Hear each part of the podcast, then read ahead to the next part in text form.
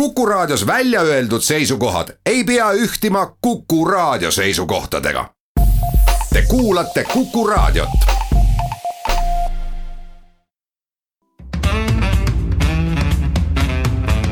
muuli ja Riikoja.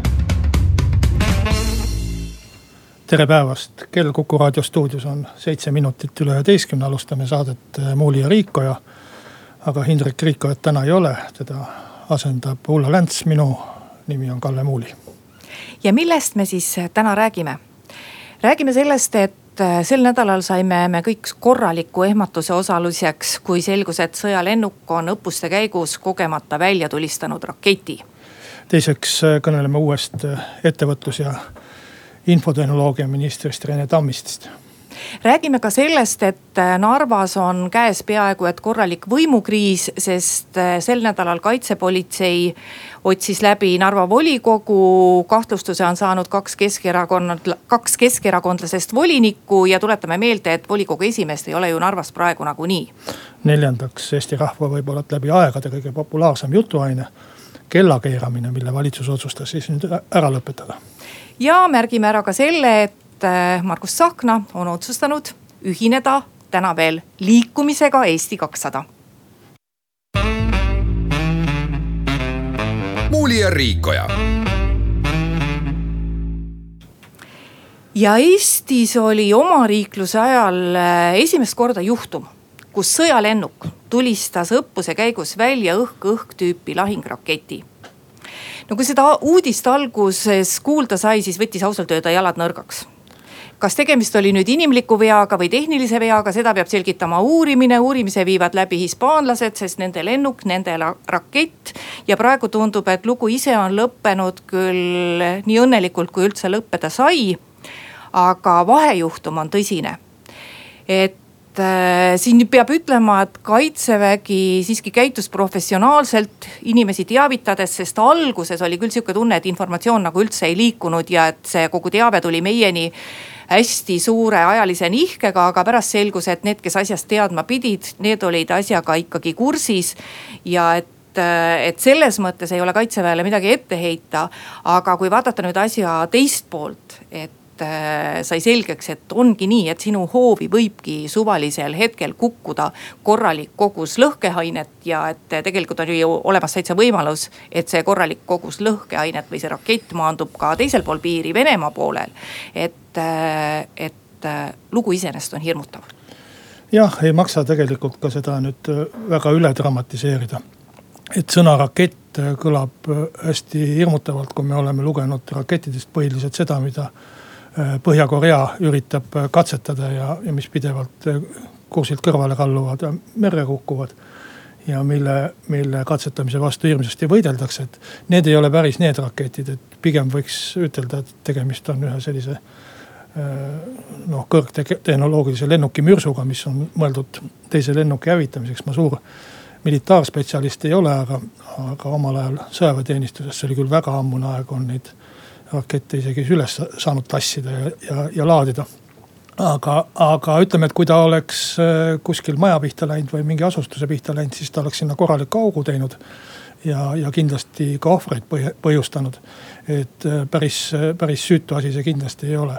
aga, aga nüüd ütelda, et me oleme sellises päris hirmus, et nüüd iga päev võib siit meile pähe kukkuda mõni rakett äh, kui, kui sõjalennukid või, või turbelennukid siis meil üle lendavad, et see on kindlasti noh, selline üle igasuguse võlli üle dramatiseerima, et selliseid õnnetusi. Need on väga harukordsed õnnetused, mitte ainult Eestis, vaid, vaid kogu NATO territooriumil. ma ei ole nüüd ajalooga nii kursis, et ütelda, et millal eelmine juhtus selline asi, aga küllap mõni üksik kord on sellist asja ennegi juhtunud, aga, aga, aga see on tõesti harukordne juhtum, et sellist asja noh, see tehnoloogia on nii ehitatud, et teoreetiliselt ei tohikski sellist asja ette juhtuda, tulla, aga, aga tuleb. ja, ja teisest küljest ta on ka nii harukordselt õnnelik õnnetus. lisaks sellele, et ta ise on harukordne, et, et see rakett nüüd ei lennanud kuhugi asustatud piirkonda. et ta ei lennanud ka naaberriigi territooriumile, nii et noh ühest küljest hirmus, aga teisest küljest peaks tänama jumalat nojah, ja ega noh, tõenäoliselt meile siin väga täpseid detaile selle raketi toimimise kohta ei avalikustata, see on iseenesestmõistetav, tegemist on ju sõjarelvadega, et ega seda sulle nüüd päris täpselt ei räägi keegi, aga kui siin Air Baltic minu meelest tegi ka hädakisa, et miks neile ei teatatud, et selline vahejuhtum on olemas, siis ma olen nagu aru saanud, et, et sellise raketi puhul vähemalt nii palju, kui sellest on kirjutatud lehes, et nad toimivad ikkagi põhimõttel lase ja unusta, et, et nad suvalise sihtmärgi peale ei tohiks lukustuda. aga muidugi ei tohiks juhtuda ka seda, mis juhtus. jah, no ütleme niiviisi, et selliste tsiviil äh, asutusteni nagu on päästeamet ja kes oleks pidanud siis hakata, hakkama tegutsema kasvõi selles mõttes, et elanikkonda hoiatama. jõudis see info siiski suhteliselt hilja, umbes tunni ajaga aga, aga noh, kuna tegemist on väga harukordse juhtumiga, siis ilmselt ei ole ka seda käsuliini niiviisi, kuidas see tsiviilstruktuuridesse üldse jõuab. läbimõeldud ega tehtud, et tegelikult kui tsiviilinimese poolt seda asja vaadata, siis ma olen nende uudiste valguses mõelnud, et huvitav, miks miks üldse prokuratuur asja vastu huvi, huvi ei tunne, et seda käsitletakse justkui nagu mingisuguse välismaa asjana, et Hispaania uurib, Hispaania sõjaväelased uurivad, mis on muidugi õige asi, et see on sõjaväeasi.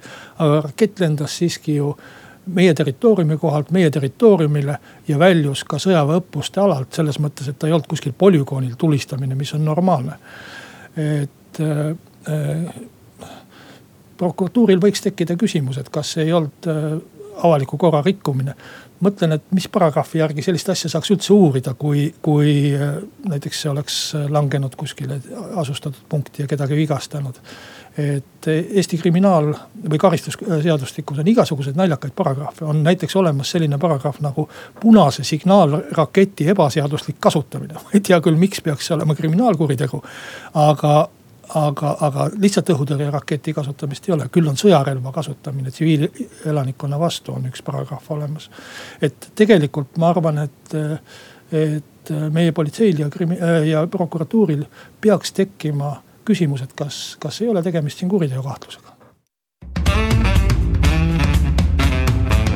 muuli ja Riikoja jätkame saadet Muuli ja Riikoja stuudios Ulla Länts ja Kalle Muuli. no ma pean teise saate, teise teema sissejuhatuseks ütlema, et on kätte jõudnud aeg, kus äh, siis, kui kuuled uue ministri nime, pean isegi mina hakkama seda nime guugeldama sellepärast et arvad küll, et Eesti on nii väike ja, ja äh, elu on nii pikk olnud, et tunned siin kõiki inimesi ja, ja tead vähemalt sellel tasemel, kes, kes võiksid nagu äh, ministriportfelli potentsiaalselt hoida aga Rene Tammist, kes on siis sotsiaaldemokraatide poolt nimetatud praegu uueks ettevõtlus- ja infotehnoloogia ministri eh, kandidaadiks omal soovil tagasi astunud Urve Palo asemel. on tõesti selline inimene, kellega ma vist ei ole kohtunud ja kellest ma ei oleks ka iial oodanud, temast saab Eesti Vabariigi valitsuse minister Eesti Taastuvenergia Koja Äh, senine juht siis, suhteliselt väike ja värske koda, üksteist liiget seal on ja kaks tuhat üksteist on ta vist asutatud. et, et äh, puhas üllatus sotside poolt nojah, vaata, sa ei ole ju tükk aega ajakirjanik olnud, et eh, meie siiski mõned intervjuud oleme teinud, sest eh, taastuvenergia koda ikkagi aeg-ajalt energeetika küsimustes oma arvamust avaldab ja noh, põhimõtteliselt teeb oma asjale nii-öelda ka lobitööd. et eh, kui vaadata ühelt poolt, siis Rene Tammisti CV on ju nagu täiesti muljetavaldav, et inimene on töötanud Euroopa Parlamendis nõunikuna ja, ja on väga paljude energeetika asjadega kursis aga teiselt poolt on, no tema on vähemalt ka erakonna liige, erinevalt eh, eelmisest eh, sotside ministrist, kes eh, nimetati ametisse, kes, kes astus erakonda pärast seda, kui ministriks sai. aga ilmselt on nüüd kätte jõudnud aeg kuna välimi-, valimisteni on nii vähe aega, et erakonna juhid mõtlevad sellele, et neil on vaja valimistele uusi nimesid. ja sul on valimiskampaania käigus tuues tubli inimene sinna kusagile nimekirja etteotsa ju väga keeruline inimest tutvustada. et eeldusele, et inimene teeks eduka valimistulemuse. Äh, selle üheks eelduseks on see, et ta on ikkagi enne juba tuntud, kui ta sinna valimisnimekirja satub, kuigi eks on üritatud ka seda teistpidi teha, et mina näiteks mäletan, et Urve Palo. kui ta riigikogu valimistel esimest korda siin Harjumaal kandideeris, siis äh, tol ajal oli Ivari Padar oli erakonna esimees ja kohe küsisin, et noh, et kes see selline on. et ei olnud nagu kuulnudki, aga aga nüüd on ju väga mõnus on kasutada, tuues selline tubli CV-ga inimene ministri kohale, et poole aastaga või natukese rohkema ajaga ministrina inimene ikka tuntust kogub. Kas see on hea, et meil on juba kolm Vabariigi Valitsuse liiget, kes noh, põhimõtteliselt rahvalt ju mandaati ei ole saanud, kuigi seadusega see ei ole keelatud. no kas see hea on, selles ma kahtlen, mulle ei meeldi see. sa mõtled mandaadi all seda, et. et no inimesed et, on ikkagi ka kandideerinud. aa, kandideerinud, ega kandideerimine ise veel mandaati ei anna, et riigikogusse no, ja, valituks äh, osutumine annab mandaadi. no ja, kui inimene on kaks häält saanud, siis tõenäoliselt äh, teda ministriks ei panda, sest see on juba selline hästi halb. küll selle peale, et kas tõesti nii vähe, et ainult kolm, minu meelest on neid ministreid ikka palju rohkem, kes ei ole. kandideerinud. Äh, kes ei ole riigikogusse valituks osutunud. seda küll, jaa. et selles mõttes äh, Rene Tammist on ka kunagi kandideerinud, ma vaatasin järgi. Äh, aastal kaks tuhat üksteist küll äh, ja mitte kahe tuhande viieteistkümnenda aasta valimistel ja sotside nimekirjas, siis ta sai Tallinnas selles valimisringkonnas, mis kannab numbrit üks ja mis hõlmab siis Haaberstit ja Põhja-Tallinnat. sai sada kolmkümmend viis häält, mis sinu määratluse järgi siis oleks mandaat, aga minu määratluse järgi on see ikkagi häbiväärselt vähe minist-, ministri koha, ministri jaoks. et muidugi, eks see kaks tuhat üksteist ja kaks tuhat kaheksateist on eh, eri aastad ja, ja aeg on palju edasi läinud. inimene võib-olla on palju tuntum ja, ja, ja võib-olla tal praegu oleks see toetajaskond suurem, aga, aga seda ei ole ju kontrollitud valimistel. et ma ütleks nii, et kui selliseid liikmeid, kes on nii-öelda asjatundjad või, või on noh taastuvenergia koja juhti nüüd ei saaks vist ettevõtluse ja infotehnoloogia asjatundjaks pidada. aga kes on siis ütleme tulnud poliitikast väljastpoolt. et kui neid on valitsuses üks-kaks eh, või võib-olla ka kolm, et siis, siis ei ole sellest midagi halba, pigem on see hea ja annab valitsusele mingit laiemat mõõdet ja. ja, ja, ja teistsugust nägemist, eks see sõltub ka inimesest, kes see, kes see, kes see on parajasti aga kui see muutub selliseks valdavaks ja selliseks tooniks, et toomegi nüüd oma täiesti tundmatud liikmed, avalikkusele tundmatud liikmed äh, ministritoolidele selle jaoks, et teha valimiskampaaniat ja neid kuidagi kergitada ja upitada. et siis see minu meelest äh, on äh, väga kahetsusväärselt halb suhtumine Eesti valitsusse, Eesti põhiseaduslikesse institutsioonidesse. see tähendab ikkagi valitsuse muutmist enda mingisuguseks propagandaaparaadist ja ka, ka suhtumist valitsusse selliseks, et noh, paneme ükskõik kasvõi elektriposti, et, et äh, mitte midagi ei juhtu, eks ju, seitsme kuuga. see on õige, et, et selle ajaga tõesti ei juhtugi midagi, et peale selle, et ta saab minister olla kolm-neli kuud kulub tal sisseelamiseks ja siis hakkabki aktiivne valimiskampaania pihta. aga noh, kas peab Eesti valitsus selliseks äh, lörtsimiskohaks olema? no vot, see on nüüd ka see ministri koht, äh, mille puhul on palju öeldud, et kas seda tarvis on, noh kunagi omal ajal äh, Taavi Rõivas sellise jagamise majandusministeeriumis tegi kuigi siin infotehnoloogia poole pealt on Taavi Kotka öelnud, et infotehnoloogia ministrit ei ole üldse vaja, tegelegu parem majandusega. ja kui peaminister Jüri Ratas, ma ei tea, eile kas kohtumise eel või kohtumise järel ütles, et mida ta uuelt ministrilt ootab, siis ta ütles väga napilt seal, et noh, aega palju ei ole. et äh, riik näeb järgmise nelja aastaga IT-investeeringuteks sada seitseteist koma viis miljonit. no ma arvan, et küllap need investeeringud ka tehakse ära ilma selle ministrita ja noh, siis nimetas ta veel üürimajade programmi ja ekspordi arendamist, et ega neid asju nagu mida konkreetselt uuelt ministrilt praegu oodatakse, mille ärategemist. ja mille ärategemine sõltuks nüüd ainult temast, et ega neid ju ei ole eriti midagi. noh, Eestis on vähe ministeeriume võrreldes nagu mõne teise riigiga. ja sellepärast on see ministeeriumi haldusala ka üsna suur ja lai, et aja jooksul on ministeeriume liidetud ja, ja majandusministeerium on oh, ma ei oskagi mälu järgi ütelda, mitmest ministeeriumist kõik kokku ja, pandud. kunagi meil oli ju teede ja sideministeerium. isegi eraldi. kaubandusministeerium oli. jah, oligi ja. ja, ja, ja muid selliseid äh, asju. et eks see haldusala ole lai, aga, aga ma arvan siiski, et äh, see ei tähenda, et me paneme ministeeriumitele kolm-neli või seitse ministrit.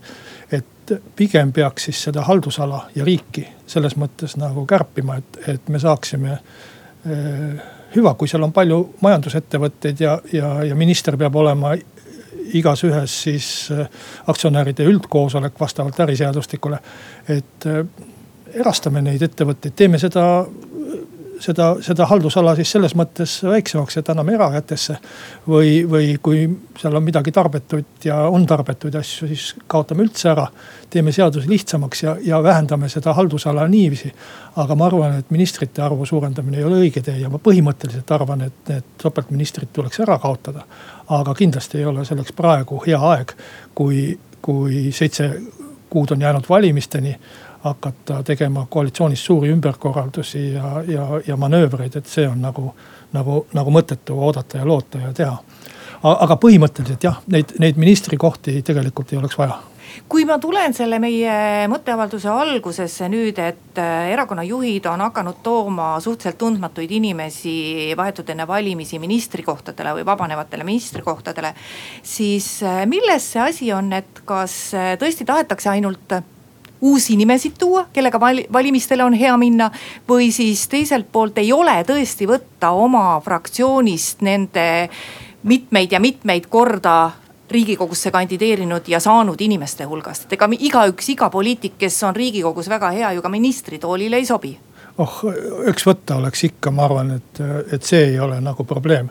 et nüüd Rene Tammist oleks nagu ütleme erakonna juhatuse silmis mitu-mitu korda parem kui keegi teine ja, ja ühtegi teist sobivat ei ole, et see on ikkagi puhtalt äh, nii-öelda tagapinkidelt ettepoole lükkamine, et kui sa, kui sa meenutasid siin Taavi Rõivast, kes selle ministrikoha üldse asutas oma esimese valitsuse ajal, siis sinna pandi Anne Sulling, kellest sai väga tuntud poliitik ja kes kogus pärast seda äh, Tartus äh, arvestatava hulga hääli nii et, äh, nii et aitab küll ministrikoht. noh, mõnel puhul aitab, eks ise peab ka olema tubli ja aktiivne ja, ja, ja silmapaistev, aga.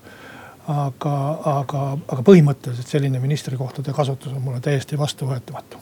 ja siinkohal teeme me oma jutuajamisse natuke pikema pausi, kuulame ära Kuku raadio poolesed uudised ja pärast seda jätkame. muuli ja Riikoja saade Muuli ja Riikoja läheb edasi, stuudios on Kalle Muuli ja Ulla Lents ja me läheme oma juttudega nüüd Narva, sest sel nädalal esitas prokuratuur kahtlustuse kahele Narva linnavolikogu keskerakondlasest liikmetele. üks oli fraktsiooni juht ja teine volikogu aseesimees.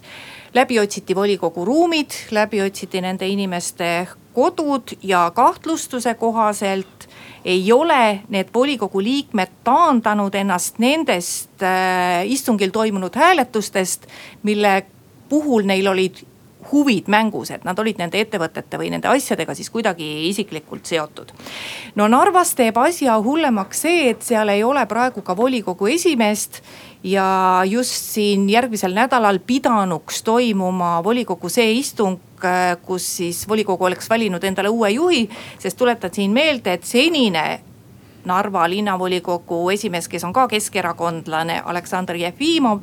tema jäi süüdi selles, et ta suutis haigekassalt täielisti korraliku summa välja petta. et tegelikult oleks pidanud volikogu nüüd kohe valima ka esimeest, praegu nagu kõik eesseisused jäid selle viimase intsidendi tõttu ära ja ei olegi teada, mis seal nüüd edasi saab, sest et Narvas ühel hetkel hakkab ka kukkuma see aeg, kus volikogu peaks endale uue juhi valima, sest äh, muidu volikogu peab laiali minema jah, see on kuskil kahekümnenda augusti paiku, nii et palju sinna jäänud ei ole. see tähtaeg, mis on ette nähtud volikogu esimehe valimiseks. eripärane on võib-olla veel see, et, et keskfraktsioon on ju Narva volikogus absoluutses enamuses üldse on seal kolmkümmend üks liiget volikogus ja sellest kakskümmend kolm eh, on siis keskfraktsioonist ja, ja ülejäänud siis on sellisest eh, valimisliidust nagu Meie Narva. mis tundub olevat eh, sotsiaaldemokraatlike juurtega, et, et keskfraktsiooni ütleme selline totaalne lagunemine või totaalne vangipanek. ma ei tea, kumba siis nendega juhtub, aga, aga tundub, et üks nendest vähemalt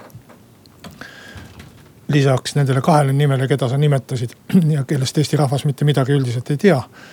on ju seal veel terve hulk nimesid, kes minu teada on kas kahtlustust saamas või, või mitte täpselt samasuguse toimingupiirangu rikkumise eest.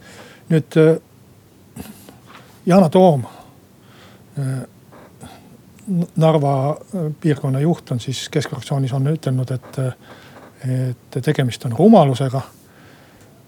Et inimesed teadmatusest või, või, või mingil muul põhjusel, mitte suurest omakasu või, või seaduse rikkumise imust, on hääletanud valel ajal vales kohas iseenda asutuste ja ettevõtete poolt. noh, ja, ja et rumalus ei ole karistatav.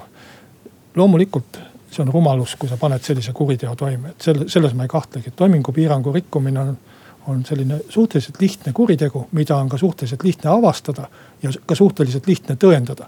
isegi Tallinna Sadamas, kus Neinar Selli hääletas äh, iseenda juhitud olümpiakomiteele raha eraldamise poolt ja kus oli äh, paras segadus selle ümber, et kas, kas äh, Neinar Seli ütles seda või teist. ja, ja Seli ise väitis, et ta oli väga unine, kui lennuki pealt tuli või midagi sellist et, et isegi seal oli võimalik see ära tõestada, et äh, kuidas keegi hääletas. ja, ja sisuliselt see taandubki ainult äh, nagu hääletustulemuste ja protokollide vaatamise peale, et suhteliselt, suhteliselt lihtne juhtum. ja panna selline kuritegu toime volikogus, kus kõik on avalik ja nii edasi. selge see, et need inimesed on lollid äh, sõna otseses mõttes või siis nii ülbed nagu oma kuritegelikus käitumises, et, et mõtlevad, et teeme, mis tahame, et mitte midagi ei juhtu, keegi, keegi ei sekku ja, ja meil lastakse siin Narvas omaette toimetada hoolimata Eesti Vabariigi seadustest. aga noh, kuritegu on ta igal juhul, et kas kurjategija on loll, tark või kaval, et ma arvan, et see nagu karistust väga palju ei tohiks mõjutada no vaat siin on veel see asi ka, et kui eile Yana Toom sõitis Narvat, seal siis asi, olukorraga tutvuda ja mõelda, mis edasi saab, et siis.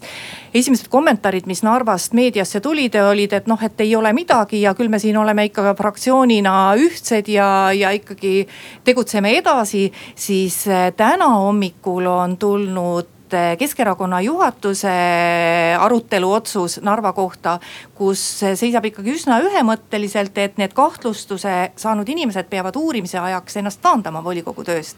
et selles mõttes ma saan aru, et eh, peaminister Jüri Ratas, erakonna juht, on ikkagi praegu nagu väga tugevalt positsioneerinud ennast selles küsimuses. noh, ega tal väga palju muud ka üle ei jää siin valimiste eel eriti ja, võib-olla, et erinevalt Tallinnast on tal ka Narva suhtes lihtsam selliseid seisukohti võtta, et, et kui Tallinna linna eesotsas seisavad ikkagi väga suurte häälte hulgaga ja väga suure mõjuga eh, erakonnas olevad inimesed, kellega ehk ei taha erakonna esimees väga teravasse vastuollu minna, siis Narvas on tal ütleme niiviisi tõsiseks selliseks äh, vastaseks ainult Yana Toom. ja Yana Toomiga on ta siiamaani hästi hakkama saanud äh, juba eelmiste kohalike või viimaste kohalike valimiste eel. pani ta Yanale päris hästi äh, päitsed pähe, nii et ma arvan, et, et seal suudab Ratas vähemalt oma erakonna liikmetest üle käia küll aga küsimus on, et kas seal ka mingit laiemat või sisulist tähendust on selles mõttes, et kui me vaatame Narva valijaid või Kohtla-Järve valijaid või, või ka Tallinna valijaid, siis ega nad sellele korruptsioonile väga tähelepanu ei pööra. korruptante valitakse täiesti meelsasti ja täiesti vabalt äh, uuesti ametisse ja kedagi ei huvita see mingisugune võib-olla, et vene valija jaoks arusaamatu ja keeruline toimingupiirangu rikkumine. no mis siis, hääletas ja tahtis ju head, tahtis õigele asutusele anda anda toetust ja, ja raha ja, ja kõik on, kõik on korras. ja tubli inimene läks ise veel sinna asutusse tööle ka. tubli, tubli inimene ja, ja, ja võitles õige asja eest. et, et selles mõttes ma arvan, et äh, probleem on palju laiem ja ulatub valijateni, valijate informeerituseni ja arusaamiseni. ära siin ütle Tallinna kohta midagi, Tallinnas on olemas korruptsioonitelefon ja vist esimesel kuul isegi inimesed helistasid, proovisid, kas töötab. kõige korrumpeerunum Tallinna äh, erakond või, või Tallinnas tegutsev erakond sai viimastel kohalikel valimistel absoluutse häälteenamuse, nii et selles mõttes ma ütlen küll Tallinna kohta. muuli ja Riikoja. jätkame saadet. Eesti Vabariigi valitsus langetas siis öö, otsuse, milles toetab siis kellakeeramise lõpetamist ja, ja vöönditel põhinevat lähenemist kellaajale, see tähendab, et siis Euroopa Liidule esitatakse Eesti seisukohana ja seda esitavad siis oma seisukoha peavad esitama kõik riigid vastuseks siis Soome ettepanekule lõpetada kellakeeramine. nii et selles mõttes üks seisukoht on vähemalt selgelt võetud, et kellakeeramine Eesti valitsuse arvates ei ole hea ja see tuleb lõpetada, aga. Aga selle teise asja osas, et kas me jätkame siis suveajaga või talveajaga, on olnud natuke segadust, et paljud inimesed ja ausalt öeldes mina ka esimese hooga sain valitsuse otsustest aru, otsusest aru nii, et on nagu pooldatud talveaega, kuna vööndiaeg meil iseenesest on see, mis nagu kehtib talvel. Et äh, sellele tahaks küll kõvasti vastu vaielda, et, et vööndiaeg oleks või, või ütleme, talveaeg oleks meil pidevalt äh, kehtiv, et meie äh, üks kõige tähtsamaid selliseid asju selle otsustamisel peaks minu meelest olema see, et kui palju meil on õhtul valget aega. et me peaksime valima selle aja ja, ja, ja, ja see aeg on meil praegu suveaeg, et, et pigem Eesti valitsus minu meelest võiks toetada seda, et et meil oleks pidevalt suveaeg no mina ütleks, et eh, see probleem liigitub nüüd sellise heaoluühiskonna mureküsimuste hulka, et, eh, et kõik kogu aeg seda arutavad ja ja näevad sellest probleemi, et äh, ma arvan, et jah, võib-olla vähe on, noh, on üksjagu kindlasti neid inimesi, keda see tõepoolest häirib. ma isiklikult küll pean ütlema, et minul on täiesti ükskõik, et ma olen sellega nõus, et ma seda talveaega või seda meie vööndiaega ka tõesti nii väga ei tahaks, et me ju vahepeal mõned aastad siin elasime selles talveajas ja. ja suvi oli tõesti mitte enam nii pikkade valgete õhtutega ja ka praegu, mõtle, kui meil oleks praegu talveaeg, siis põhimõtteliselt meil hakkaks juba pool, kuskil kaheksa paiku hakkaks pimedaks minema. sest vaata, praegu hakkab peale kella üheksat, peale üheksat hakkab pimedaks minema aga minule isiklikult, äh, mul on täiesti ükskõik, et äh, minule kella keeramine sobib ja mulle sobib ka see, kui seda ei keerata ja kõik need inimesed, keda mina tunnen, räägivad sama juttu. aga siin ma arvan, et äh, igalühel ongi oma arvamus ja kusjuures inimesed muide ise saavad ka Euroopa Komisjonile oma soovist teada anda, et et, et seda saab teha absoluutselt kõigiks keeltes ja seda saab teha Euroopa Komisjoni kodulehel, et kuni kuueteistkümnenda augustini. kes tahab oma isiklikku arvamust teada anda, aga palun väga, andke teada, et siis ei ole ainult valitsuse seisukoht.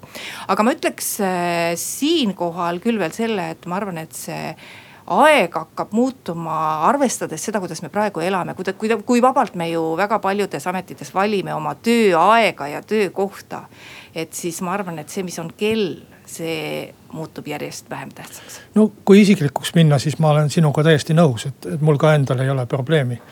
ei, ei sellega, kui ta on üks või teine või kolmas aeg, et eks ma oma tegemisi teen ikka siis, kui neid vaja on teha, mitte, mitte siis, kui kell saab teatud. ja need vähesed kellaajalised asjad, mis ma pean tegema näiteks Kuku raadios kell üksteist kohal olema, et need on sellisel ajal, et. et kas see on tund aega noh, selles mõttes kella keeramisest siia või sinnapoole, et see väga ei, ei mõjuta. aga kui see kella keeramine noh, majanduslikus mõttes on nii tähtsusetu ja, ja siis, siis tegelikult ma olen selle lähenemisega nõus, et lõpetame ta siis ära, et milleks loksutada, et milleks veel ühte väikest tüli teha, on ta siis, on siis väike või väga väike või mis iganes. aga ta on ikkagi mõttetu, et, et lõpetame ära. teisest minu meelest see, see õhtune valge aeg ei ole sugugi mõttetu, see on, see on ülitähtis asi ja isegi tund aega, seal on minu meelest väga tähtis asi et sellepärast äh, ma küll kutsuks kõiki inimesi üles võitlema selle eest, et meil oleks äh, pärast kellakeeramise lõpetamist kehtimas äh, suveaeg. Meie lapsed saavad rohkem õues olla, me ise saame rohkem vaba aega nautida. muidugi on ka hommikuinimesi, mõni, mõni tõesti käib võib-olla hommikul metsa all jooksmas kell seitse. või kell neli tennist mängimas. no tennisekeskused ei ole sel kellaajal veel lahti, aga, aga ma võin sulle ütelda, et kell seitse on nad lahti aga nad on tühjad, esimene tund on seal vabalt saadaval, ma olen selle probleemiga kursis. et, et isegi seda ei tehta, väga suured fanaat-, fanaatikud jätavad ikkagi natuke hiljemaks, et ja, ja nüüd see kõlab küll tobedalt, aga, aga kui asi läheks väga teravaks, siis minu meelest see on üks küsimus mida kõlbaks ka rahvahääletusel otsustada, et iga inimene saab sellest aru, igal inimesel on seisukoht ja igat inimest see puudutab. et see on selline täpselt rahvahääletuse küsimus, kui, kui tõesti mingit üldist sellist konsensust ei teki niisama ja ilma juba Muuli ja Riikoja.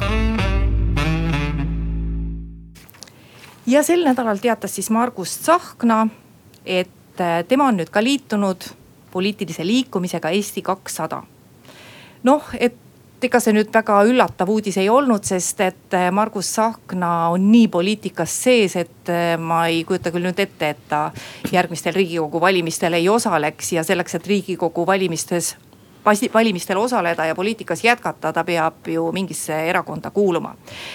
Nüüd äh, kas Eesti kakssajast äh, saab erakond, no ma ei tea, võib-olla see, et Margus Tsahkna sinna astus, annab ka märku, et saab.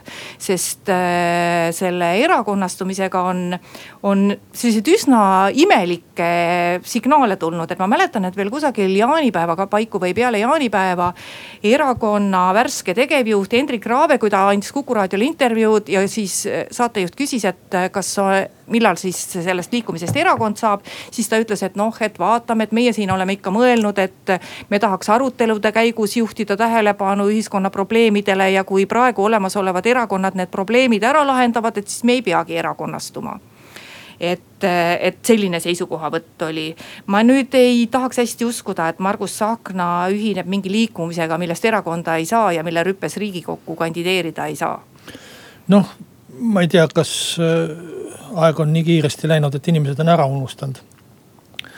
Äh, tänavuse talve, siis ütles äh, äh, Margus Tsahkna, et ta ei asuta ühtegi erakonda ja temast pärast riigikogu valimisi, siis kaks tuhat üheksateist leiab teda erasektorist hoopis. ja ta ei kavatse poliitikas jätkata. see oli intervjuus, ma arvan, Eesti Rahvusringhäälingule Toomas Sildamile kui, kui ma peast õieti mäletan ja, ja, ja see oli päris selline kindel avaldus. iseenesest ma arvan, et on hea, kui inimesed asutavad erakondi, on poliitiliselt aktiivsed. Eh, ja, ja valijad ikkagi tüdinevad eh, vanadest erakondadest ära. ütleme eelmine, eelmistel valimistel valiti Vabaerakonda, sel valimistel valitakse Eesti kahtesadat, inimestel on midagi uut ja, ja, ja see on teatud selline ventiil mingisuguse rahulolematuse või tüdimuse äh, väljaelamiseks ja selles mõttes ma suhtun Eesti kahesajasse väga hästi ja positiivselt, et kui tahad poliitikas kaasa lüüa, siis tulebki erakondi teha ja asutada ja, ja aktiivne olla ja selles mõttes ka Marguse äh, tegevusse kindlasti. ainuke, mis mind selle puhul häirib, on selline, et alustatakse juba algusest peale sellise valega või, või noh, sellise varjamisega, et ma küll teen seda erakonda ja Margus on algusest peale ju nendel koosviibimistel seal kaasas olnud. aga ma püüan kuidagi nagu vingerdada ja ütelda, et ei, minul ei ole sellega midagi pistmist ja, ja, ja, ja mingit sellist nägu teha, et minu meelest see ei ole aus suhtumine ja, ja see kindlasti äh, paneb sellise pleki Eesti kahesajale, et juba algusest peale tehakse mingisugust sellist väikest nagu valtskust või, või, või mingit sellist sohki. aga see selleks, tegelikult äh, palju huvitavam uudis minu jaoks oli lõppeval nädalal Jaan Sven Männiku, niisugune on tema, äh, Jaan Männiku tegelik nimi, äh, liitumine EKRE-ga, et ma ütleks nüüd selle peale, et EKRE-l on. EKRE poolt on võimalik hääletada ka homodel, sellepärast et Jaan Männiku sellised liberaalsed vaated on hästi tuntud, aga ka tema tema pürgimus olla keegi kuskil on, on nii tuntud, et vist on kõikidest erakondadest juba läbi käinud. ja, ja huvitav on see, et Jaan Männik oli just see, kes Margus Tsahkna vastu kandideeris ka IRL-i esimeheks. mina mäletan kahe tuhande neljanda aasta, neljateistkümnenda aasta suve, kui Jaan Männik käis mind kutsumas, et teeme uue erakonna. et tule ikka minu koduaeda grillipeole, et arutame seal neid asju ja siis ta käis mu meelest äh, Vabaerakonna koosolekutel, et saada Vabaerakonna esimeheks siis ta astus IRL-i liikmeks, kui Urmas Reinsalu tege-, teatas enda tagasiastumisest erakonna esimehe kohalt. et saada IRL-i esimeheks, proovis Jan Sven Männik saada. siis ta läks sotsiaaldemokraatidesse võitlema, võitlema palgavaesusega, kus ta võitles siiamaani. ja nii palju, kui ma kuulnud olen Äh, sai tema lahkumise põhjuseks see, et sotsiaaldemokraadid ei pakkunud talle Urvo, Urve Palost vabaks jäänud ministrikohta, vaid andsid selle nüüd Rene Tammistile, kelle me, kellest me hiljaaegu rääkisime, nii et. nüüd on ta siis EKRE-s ja võitleb palgavaesusega seal no nüüd on seda edasi väga huvitav vaadata, et kuidas see erakonnastumine seal siis toimub, sest et see saab nüüd küll olema vist kõige kiiremini tehtud erakond enne riigikogu valimisteni, sest Res Publica mäleta, mäletame, alustas minu meelest kohalikest valimistest. ja ka Vabaerakond ju eh, oli, oli nagu enne käinud ära läbi kohalike valimiste. et praegu on suhteliselt vähe aega jäänud riigikogu valimisteks, et et, et iseenesest on ka kõrvalt poliitika vaatlejatel väga huvitav vaadata.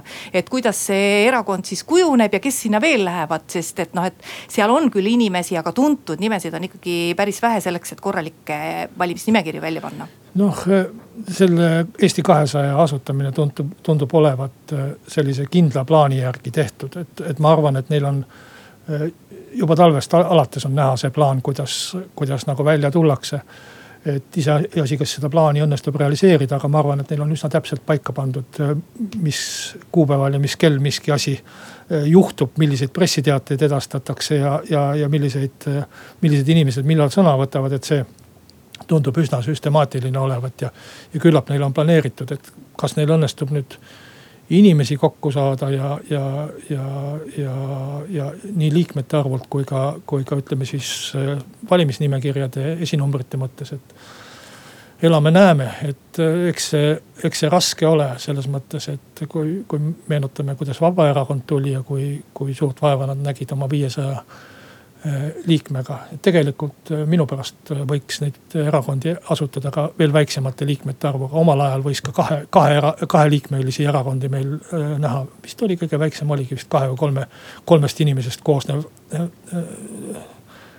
valimisliit Lootus äkki või kui ma, kui ma õigesti mäletan, tuhande üheksasaja üheksakümne teise aasta valimistest või oli viie, üheksakümne viienda, ikka üheksakümne teise aasta valimistest. et, et see viissada häält on, on ilmselt raske. Aga siinkohal on meie saateaeg ka läbi saanud, ütleme kuulajatele ka aitäh kuulamise eest ja oleme eetris jälle nädala pärast. muuli ja Riikoja